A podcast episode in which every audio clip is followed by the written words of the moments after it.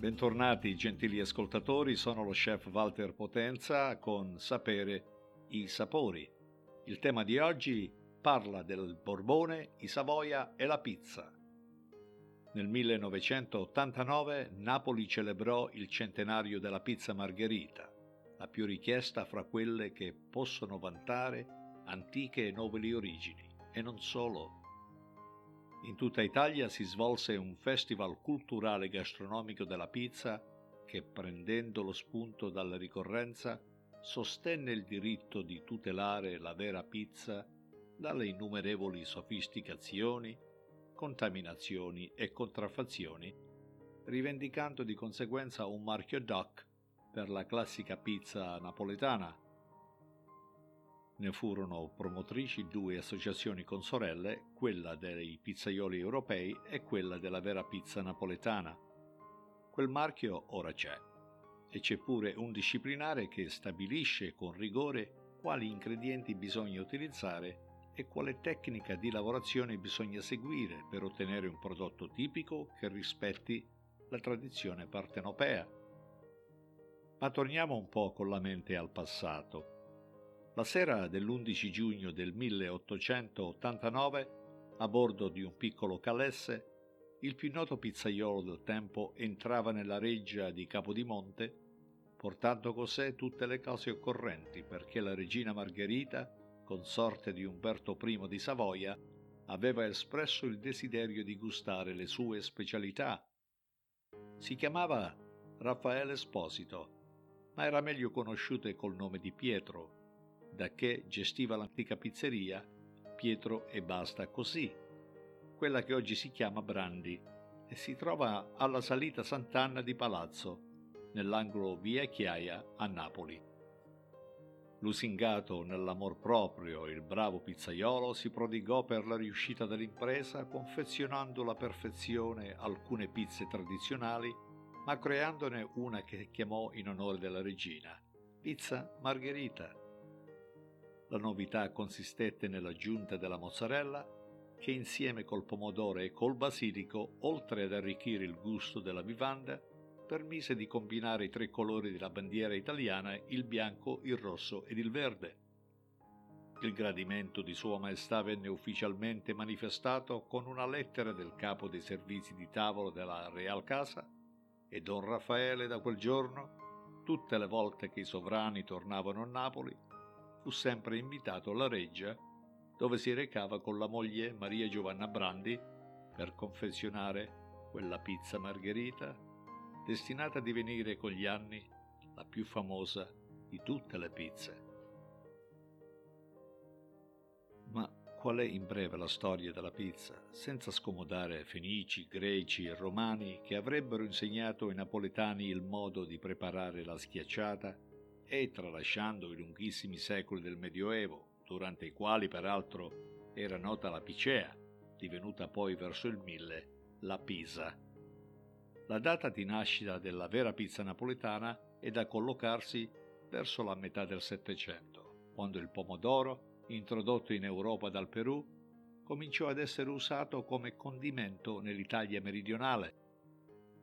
La colorita e saporita solanacea consentì all'inventiva partenopea di fare una felice scoperta gastronomica, in virtù della quale la focaccia, nobilitandosi, divenne pizza e conquistò una rapida popolarità nella nuova veste, e con il nuovo gusto la pizza fu dapprima il cibo dei poveri, dei vagabondi, della plebe. Ma poi, man mano, conquistò la nobiltà, cavalieri e dame, facendo infine trionfo supremo il suo ingresso a corte. Ferdinando I di Borbone, per appagare un desiderio gastronomico dell'augusta consorte Maria Carolina d'Austria, fece costruire nel bosco reale di Capodimonte un forno adatto a cuocere le pizze, e Domenico Testa, il pizzaiolo, poté fregiarsi della qualifica di Monzù, corruzione dialettale della parola francese monsieur, riservata ai cuochi eccellenti. Proprio da quel forno, come abbiamo visto, uscì nel 1889 la prima pizza Margherita. La più semplice pizza napoletana ovviamente è quella aglio, uoglie e pomarola, aglio, olio e pomodoro con un po' di origano e sale. Ma c'è un codice di procedura da rispettare che concerne la lievitazione e la lavorazione della pasta, un'operazione lunga e lenta che richiede molta bravura, e poi il modo particolarissimo di sistemarla e di rigirarla nel forno, un forno che deve essere a mattoni, con la cappa concava, riscaldato a legna ed avvampato con i truccioli, chiamati anche pampuglie, che non mandano né odore né fumo. Ne vien fuori una pizza cotta al punto giusto, leggera, morbida e fragrante, appetitosa e saporita anche nel bordo, chiamato cornicione, rigonfio e punteggiato di bollicine bruciacchiate. Naturalmente gli ingredienti debbono essere scelti con cura e sapientemente dosati per ottenere il risultato migliore, sia che la si voglia mangiare la nostra pizza comodamente seduti a tavola, magari con forchetta e coltello, sia che la si voglia gustare in piedi, piegata in quattro a mo' di libretto, tenendola con disinvoltura nelle mani. Questa la pizza napoletana primigenia. Poi viene la marinara, che agli ingredienti di base unisce acciughe salate, olive nere, capperi e, se piace, anche un pizzico di pepe.